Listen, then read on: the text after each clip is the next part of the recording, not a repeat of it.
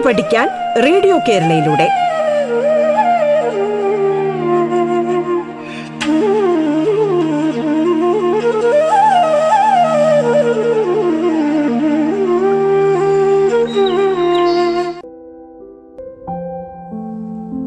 നമസ്കാരം.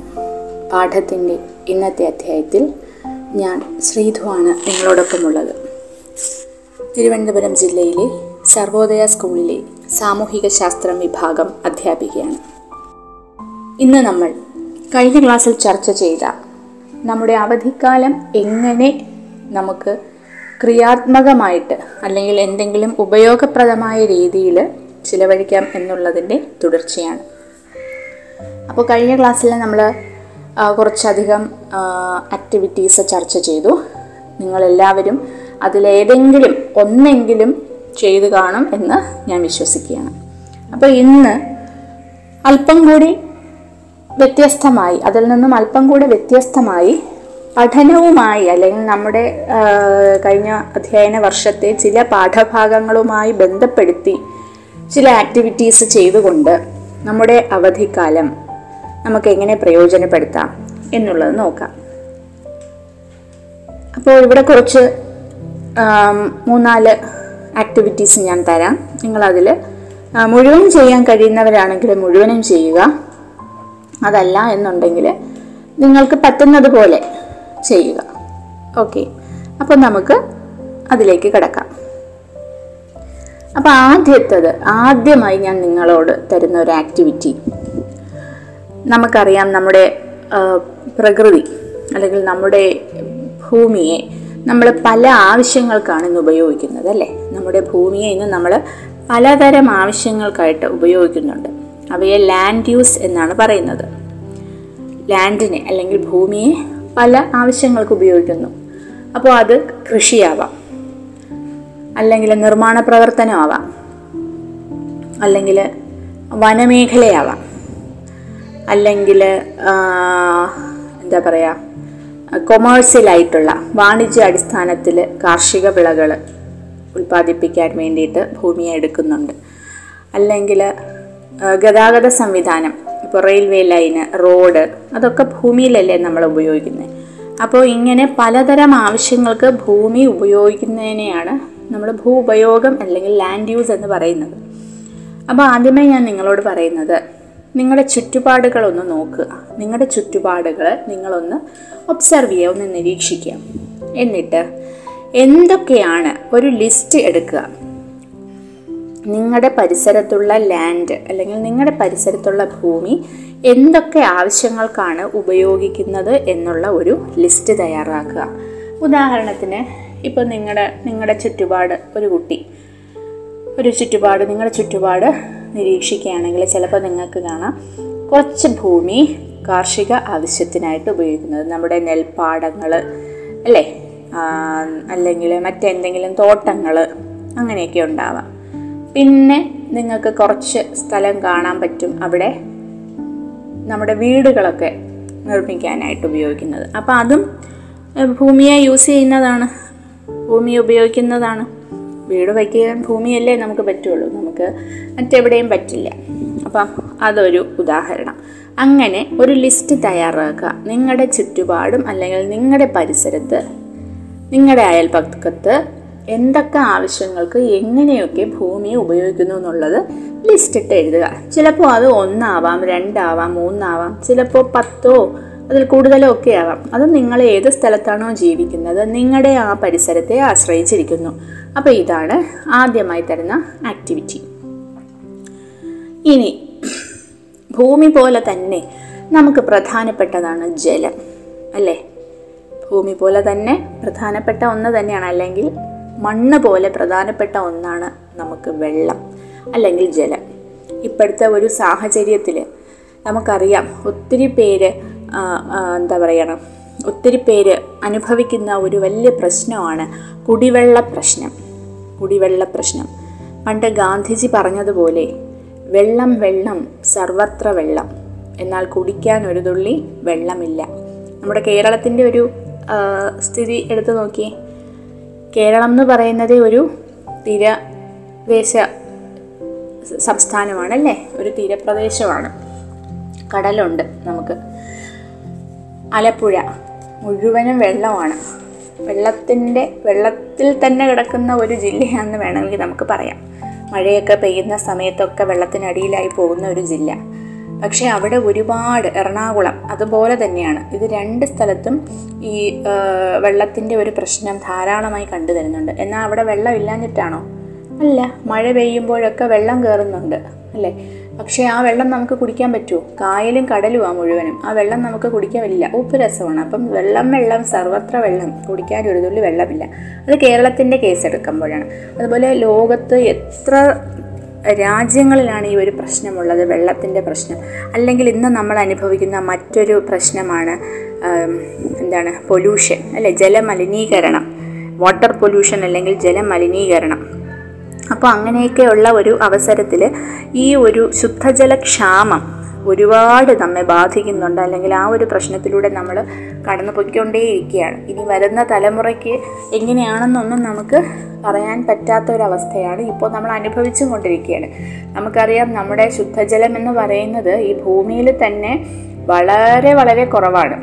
ശുദ്ധജലം എന്ന് പറയുന്നത് വൺ പെർസെന്റേജ് മാത്രമാണുള്ളത്. വൺ പെർസെന്റേജ് ആ വൺ പെർസെന്റേജിൽ തന്നെ പല പല എന്തുവാണ് നമുക്ക് അക്സസിബിൾ ആയിട്ടുള്ള അല്ലെങ്കിൽ നമുക്ക് എത്തിപ്പെടാൻ പറ്റുന്നത് ആ വൺ പെർസെന്റേജിൽ തന്നെ വളരെ കുറവാണ്. നമുക്ക് എത്തിപ്പെടാൻ പറ്റുന്ന ശുദ്ധജലം അതായത് കിണർ മഴവെള്ളം വെള്ളം അല്ലെങ്കിൽ നദി അങ്ങനെയൊക്കെ. ബാക്കിയൊക്കെ ഐസ് രൂപത്തിൽ ആർട്ടിക് അന്റാർട്ടിക് ആ ഒരു പ്രദേശത്താണ്. പോളാർ ഏരിയാസിലാണ് ഉള്ളത് അത് നമുക്ക് എത്തിച്ചെന്ന് അല്ലെങ്കിൽ നമുക്ക് എത്തിപ്പെടാൻ പറ്റാത്ത ഒരു സ്ഥലമാണ്. അപ്പോൾ നമുക്ക് ആക്സസിബിൾ ആയിട്ടുള്ള ശുദ്ധജലം എന്ന് പറയുന്നത് തന്നെ വളരെ വളരെ പോയിന്റ് പോയിന്റ് ശതമാനം മാത്രമേ ഉള്ളൂ. അപ്പോൾ ഈ ഒരു അവസ്ഥയിൽ ഇപ്പോൾ നമ്മൾ അതുകൊണ്ട് തന്നെ ഇപ്പോൾ നമ്മൾ മഴവെള്ളം സംഭരിക്കുന്നുണ്ട് പല രീതിയിൽ സംഭരിക്കുന്നുണ്ട് അങ്ങനെയൊക്കെ ഒത്തിരിയുണ്ട് മഴക്കുഴി നിർമ്മാണം അല്ലേ? ഭൂമിയിൽ കുഴിയെടുക്ക് മഴക്കുഴി നിർമ്മാണം അങ്ങനെ തന്നെ അണ്ടർഗ്രൗണ്ട് വാട്ടർ സ്റ്റോറേജ് ക്വാണ്ടിറ്റി കൂട്ടുക അങ്ങനെ ഒത്തിരി ചെയ്യുന്നുണ്ട്. അപ്പം നമുക്ക് ജലവുമായി ബന്ധപ്പെട്ട ഒരു ആക്ടിവിറ്റിയാണ് ഞാൻ രണ്ടാമത് പറയാൻ പോകുന്നത്.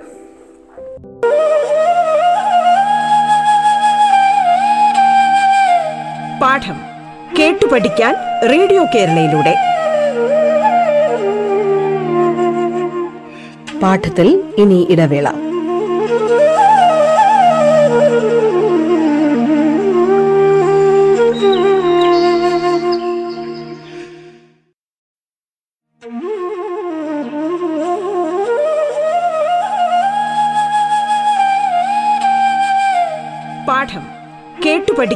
റേഡിയോ കേരളയിലൂടെ.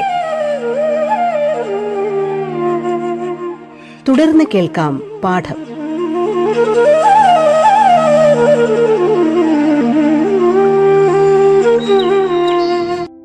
അപ്പം നിങ്ങൾ ആദ്യമായി ചെയ്യേണ്ടത് നിങ്ങളുടെ വീട്ടിലും നിങ്ങളുടെ സ്കൂളിലും ഉള്ള ആവശ്യങ്ങൾക്ക് വെള്ളം എവിടെ നിന്നാണ് കിട്ടുന്നത്? നിങ്ങളുടെ വീട്ടിൽ ഉപയോഗിക്കുന്നതും നിങ്ങളുടെ സ്കൂളിൽ ഉപയോഗിക്കുന്നതുമായ വെള്ളം എവിടെ നിന്ന് വരുന്നു? എവിടെ നിന്ന് വരുന്നു എന്ന് പറയുമ്പോൾ സാധാരണ ചില വീടുകളിൽ കിണറായിരിക്കാം. ചില വീടുകളിൽ പൈപ്പ് വെള്ളമായിരിക്കാം. അല്ലേ? ഇനി പൈപ്പ് മീൻസ് ഗവൺമെന്റ് തരുന്ന റോഡ് ടാപ്പ് റോഡ് പൈപ്പ് പിന്നെ നിങ്ങളുടെ സ്കൂൾ എടുക്കുക. ചില സ്കൂൾ ചിലപ്പോൾ കിണർ വെള്ളമായിരിക്കാം യൂസ് ചെയ്യുന്നത് ഉപയോഗിക്കുന്നത്. പക്ഷേ ചില വെള്ളം ഇതുപോലെ തന്നെ ടാപ്പ് പൈപ്പ് വെള്ളമായിരിക്കാം. അപ്പോൾ നിങ്ങളുടെ സ്കൂളിലും നിങ്ങളുടെ വീട്ടിലും ഉപയോഗിക്കുന്ന വെള്ളം എവിടെ നിന്ന് വരുന്നു? അത് ഒന്ന് ഇനി നിങ്ങളുടെ ഡെയിലി ലൈഫിൽ നിങ്ങളുടെ നിത്യ ജീവിതത്തിൽ നിങ്ങൾ ജലം എന്തിനൊക്കെ ഉപയോഗിക്കുന്നു എന്നുള്ള ഒരു ലിസ്റ്റ് തയ്യാറാക്കുക. നിങ്ങളുടെ നിത്യ ജീവിതത്തിൽ നിങ്ങൾ വെള്ളം എന്തിനൊക്കെ ഉപയോഗിക്കുന്നു എന്നുള്ളത് അതെന്തോ ആയിക്കൊള്ളട്ടെ. നമ്മൾ എന്തിനൊക്കെ വെള്ളം ഉപയോഗിക്കുന്നു? ഈവൻ ഒരു തുള്ളി വെള്ളം ഉപയോഗിച്ചാൽ പോലും അതെന്തിനാണെന്നുള്ള ഒരു ലിസ്റ്റ് നിങ്ങൾ എഴുതി വയ്ക്കുക ഇനി എങ്ങനെയൊക്കെ നമുക്ക് ജലം സംരക്ഷിക്കാം? എങ്ങനെയൊക്കെ നമുക്ക് ജലം സേവ് ചെയ്യാം? എന്നുള്ള ഒരു ലിസ്റ്റും നിങ്ങൾ തയ്യാറാക്കുക. പല പല മാർഗങ്ങളുണ്ട്. ഇപ്പം ഞാൻ പറഞ്ഞതുപോലെ തന്നെ മഴവെള്ളം സംഭരിക്കുക. മഴവെള്ളം തന്നെ പല രീതിയിൽ സംഭരിക്കുന്നുണ്ട് അല്ലേ? പിന്നെ അങ്ങനെയുള്ള ഒരു ഇത് നിങ്ങൾ തയ്യാറാക്കി വയ്ക്കുക അപ്പോൾ ഇതാണ് ഞാൻ രണ്ടാമത്തെ ആക്ടിവിറ്റി ആയിട്ട് തരുന്നത്. ആദ്യം നമ്മൾ തന്നത് ഭൂമി എങ്ങനെയൊക്കെ ഉപയോഗിക്കുന്നു എന്നുള്ളതിനെ കുറിച്ച് എഴുതാൻ പറഞ്ഞു. രണ്ടാമത്തത് ജലം. അതിൽ തന്നെ ഞാൻ മൂന്ന് കാര്യങ്ങൾ പറഞ്ഞു. ഒന്ന് നിങ്ങളുടെ സ്കൂളിൽ നിന്നും നിങ്ങളുടെ സ്കൂളിലും നിങ്ങളുടെ വീട്ടിലും ഉപയോഗിക്കുന്ന വെള്ളം എവിടെ നിന്നും എടുക്കുന്നതാണ്? അല്ലെങ്കിൽ എവിടെ നിന്ന് വരുന്നു? രണ്ട് നിങ്ങളുടെ നിത്യജീ അതിൽ തന്നെ രണ്ട് നിങ്ങളുടെ നിത്യജീവിതത്തിൽ നിങ്ങൾ ഉപയോഗിക്കുന്ന വെള്ളം ഉപയോഗിക്കുന്ന എല്ലാ കാര്യത്തിന്റെ ഒരു ലിസ്റ്റ് തയ്യാറാക്കുക. മൂന്ന് അതിൽ തന്നെ വരുന്ന മൂന്ന് എങ്ങനെയൊക്കെ നമുക്ക് വെള്ളം സംരക്ഷിക്കാം അല്ലെങ്കിൽ വെള്ളം സംഭരിക്കാം അല്ലെങ്കിൽ സേവ് ചെയ്യാം എന്നുള്ള ഒന്നാണ്. ഓക്കെ ഇതാണ് നിങ്ങൾക്ക് തരുന്ന രണ്ടാമത്തെ ആക്ടിവിറ്റി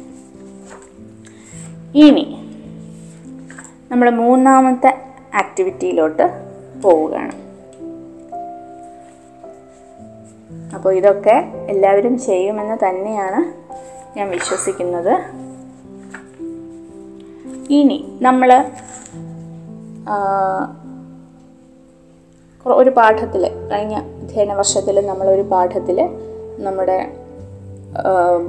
നദീ രൂപങ്ങൾ അല്ലേ? നദീരൂപങ്ങളും നമ്മൾ എന്താണ് കടൽ തിരമാലകളാൽ ഉണ്ടാകുന്ന രൂപങ്ങളും ഭൂരൂപങ്ങളും ഐസിന്റെ ഗ്ലേഷ്യറിന്റെ അല്ലെങ്കിൽ ഐസ് ഐസ് കൊണ്ടുണ്ടാകുന്ന ഭൂരൂപങ്ങളൊക്കെ പഠിച്ചല്ലോ ആ പാഠവുമായി ബന്ധപ്പെട്ട് ഒരു ചെറിയ ആക്ടിവിറ്റിയും കൂടി ഞാൻ തരികയാണ്. അപ്പോൾ ഞാൻ ഇവിടെ മൂന്ന് കാര്യങ്ങൾ പറയും. ഓക്കെ അത് മൂന്ന് ഭൂരൂപങ്ങൾ പറയും. അപ്പം ആ ഭൂരൂപങ്ങൾ എന്താണ്?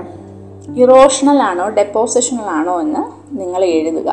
അതോ രണ്ടും അതിൽ പങ്കുണ്ടോ? അല്ലേ?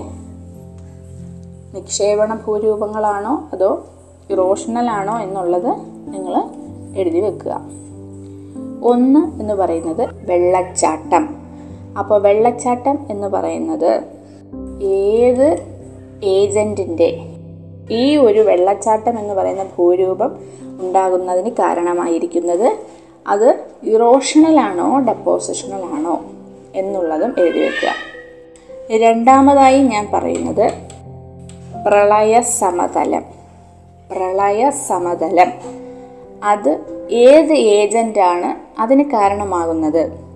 അത് ഇറോഷണലാണോ ഡെപ്പോസിഷണലാണോ? പ്രളയ സമതലം. അതുണ്ടാകാനുള്ള ഏജന്റ് ഏതാണ്? അത് ഇറോഷണൽ ആയിട്ടുള്ള ഭൂരൂപമാണോ ഡെപ്പോസിഷണൽ ആയിട്ടുള്ളതാണോ എന്നുള്ളതും എഴുതുക. ഇനി മൂന്നാമത്തത്. മിയാൻഡർ. മിയാൻഡർ.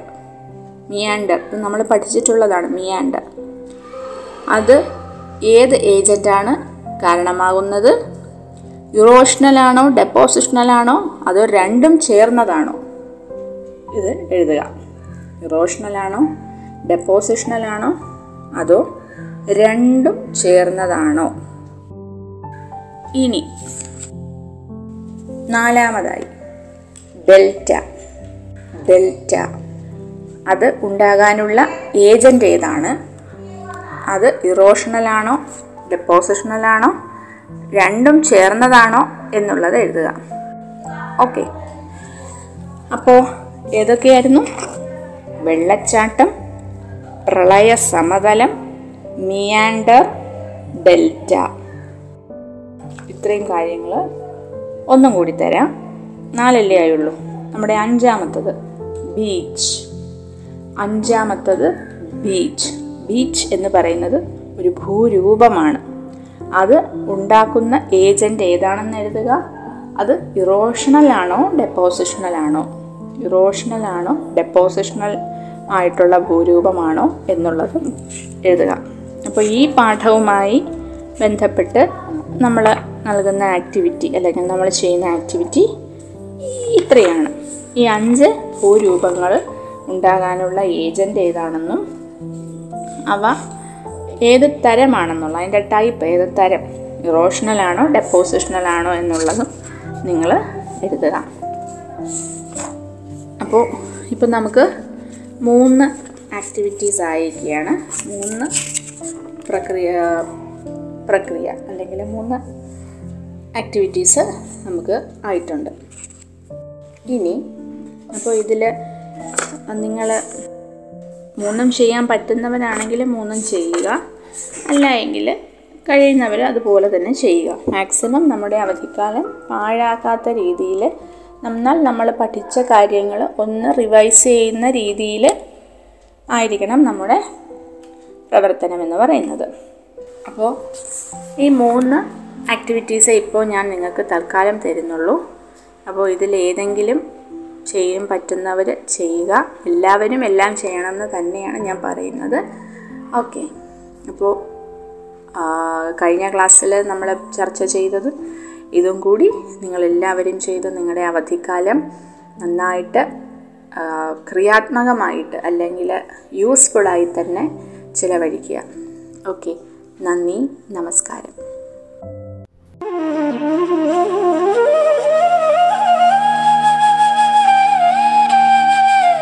പാഠം കേട്ടു പഠിക്കാൻ റേഡിയോ കേരളയിലൂടെ.